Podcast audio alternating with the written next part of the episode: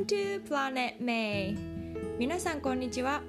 このポッドキャストでは私メイが海外生活やヴィーガンライフバイリンガル教育読書を通して学んだことをシリコンバレーからお届けしています。皆さん今日はどんな一日をお過ごしでしょうか？今日は我が家にオンラインで以前注文していたアート作品が届きました。今まであの結構引っ越しが多かったのでずっと絵を飾りたいなって思ってたんですけどなかなかあの買うチャンスがなかったのでこの前こうセールになってたので自分の好きな、まあ、好みのデザインの南国風だったり星空だったり、まあ、いくつか選んでですねあの注文してたのが届いたんですけれどもアメリカの、えーと、Society6 っていうウェブサイトには、まあ、いろんなアーティストが描いたアート作品だったりとかあとそのデザインが使われた、まあ、コースターだったりとかカバンだったりとかいろんなものがいろんなサイズで売っているのであのもし興味がある方は見てみてください。自分の、ね、仕事部屋にずっとこうアートのものを置きたいなと思ってたので早速額縁に入れて飾ってみたんですけどもうそれだけでなんか好きなものに囲まれるって幸せだなって思ってすごく気分が上がっています。今日は海外生活にまつわることになるかなってちょっと微妙なんですけどベアロッカーのありがたみについて話したいと思います。このベアロッカーについては私はアメリカでキャンプをするまで全く知らなかったんですけれどもまあ、どんなものかというと,、えーと、鉄製のロッカーで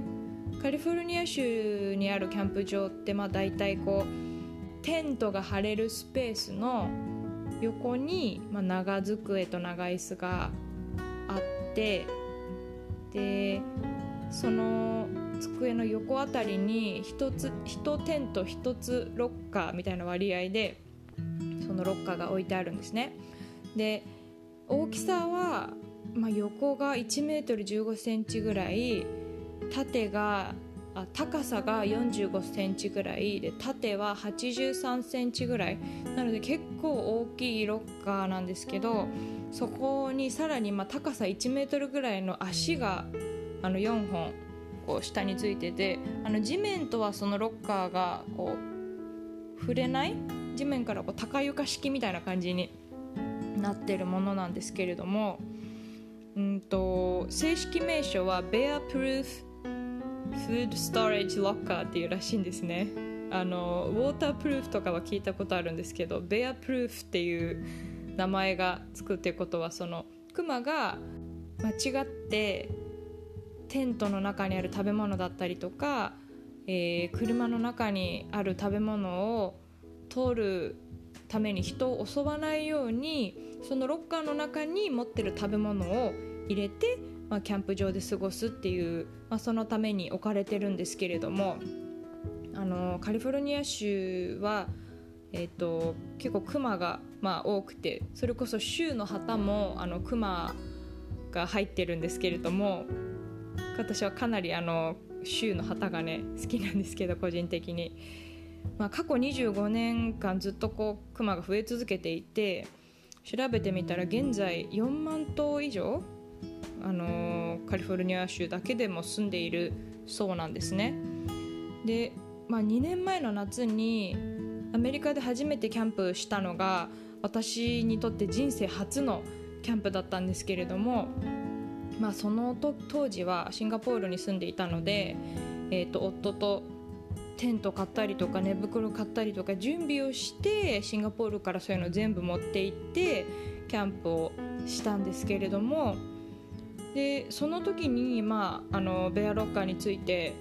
うんと、キャンプ場でこう最初のゲートを通る時に食べ物はここに入れてくださいねって言われてパンフレットも渡されて説明を受けたんですけど、まあ、私は最初正直いやいやベアロッカーとか名前すごい可愛いけど使う人いるの？って思ってたんですよ。なんていうんですかね馴染みがなさすぎてちょっとなんかギャグかなみたいなまあギャグなわけないんですけどうん、これ本当に必要なのぐらいにちょっと疑ってて。でまあその夕方ぐらいにキャンプ場に着いたんですけど暗くなる前にテント立てようって思ってちょっとゆっくりして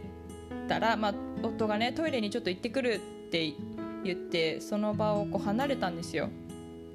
でまあ私はその時、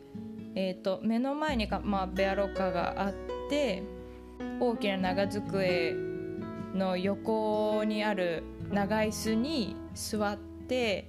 まあ、あの食べ物とかねそんなに持ってなかったんですけど、まあ、そこに座ってさっきゲートで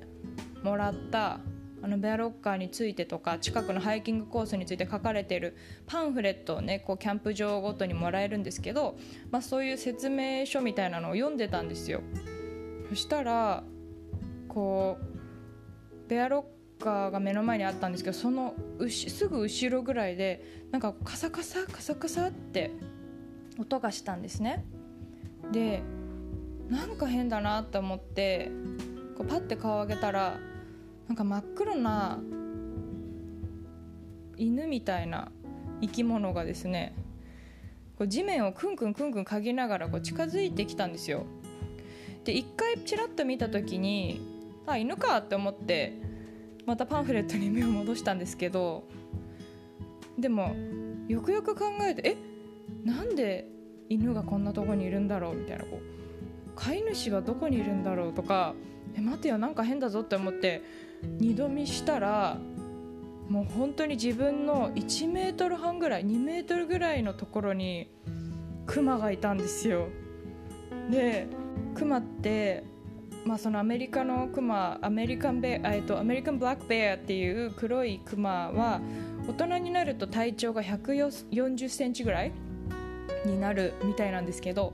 まあ、私が見たのは大型犬ぐらいだったので多分まあそんなにえっと、大人にはなってないけれども、まあ、子熊でもないぐらいの中ぐらいのサイズかなと思ったんですけどもうその時は本当にクマだって分かった瞬間もうパニックになって頭が。でなんかもうそういう時ってなんかびっくりしたんですけど人間ってなんかこう本能的に動くみたいでもうなんかパスポートとか携帯とかそのカバンもそばに置いてあったんですけどそういうのは全て忘れて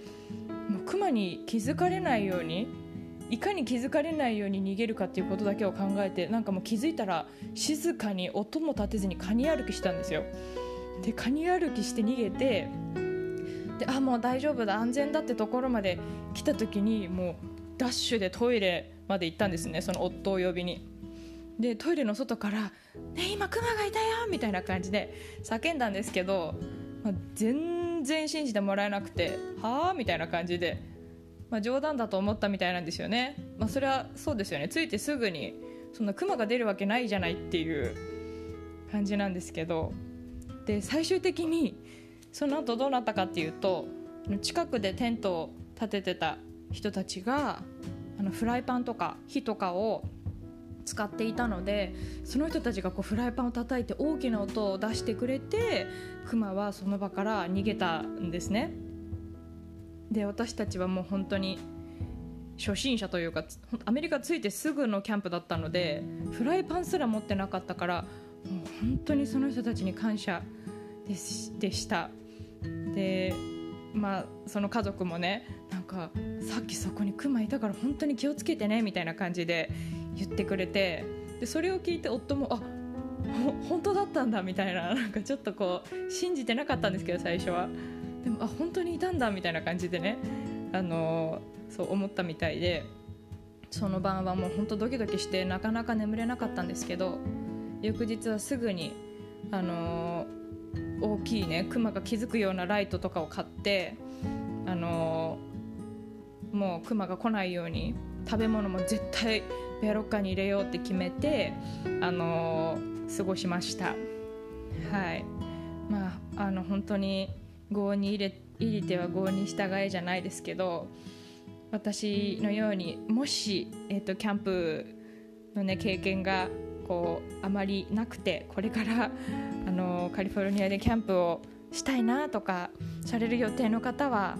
あの、まあ、私みたいにね疑う人はいないと思うんですけれどもあのお気をつけください。ベアロッカーをあの使うことをお勧めします。はい。というもう本当に無事でよかったなっていう話なんですけれども。はい。今日も最後まで聞いてくださってどうもありがとうございました。それではまた次回の配信でお会いしましょう。See you next time!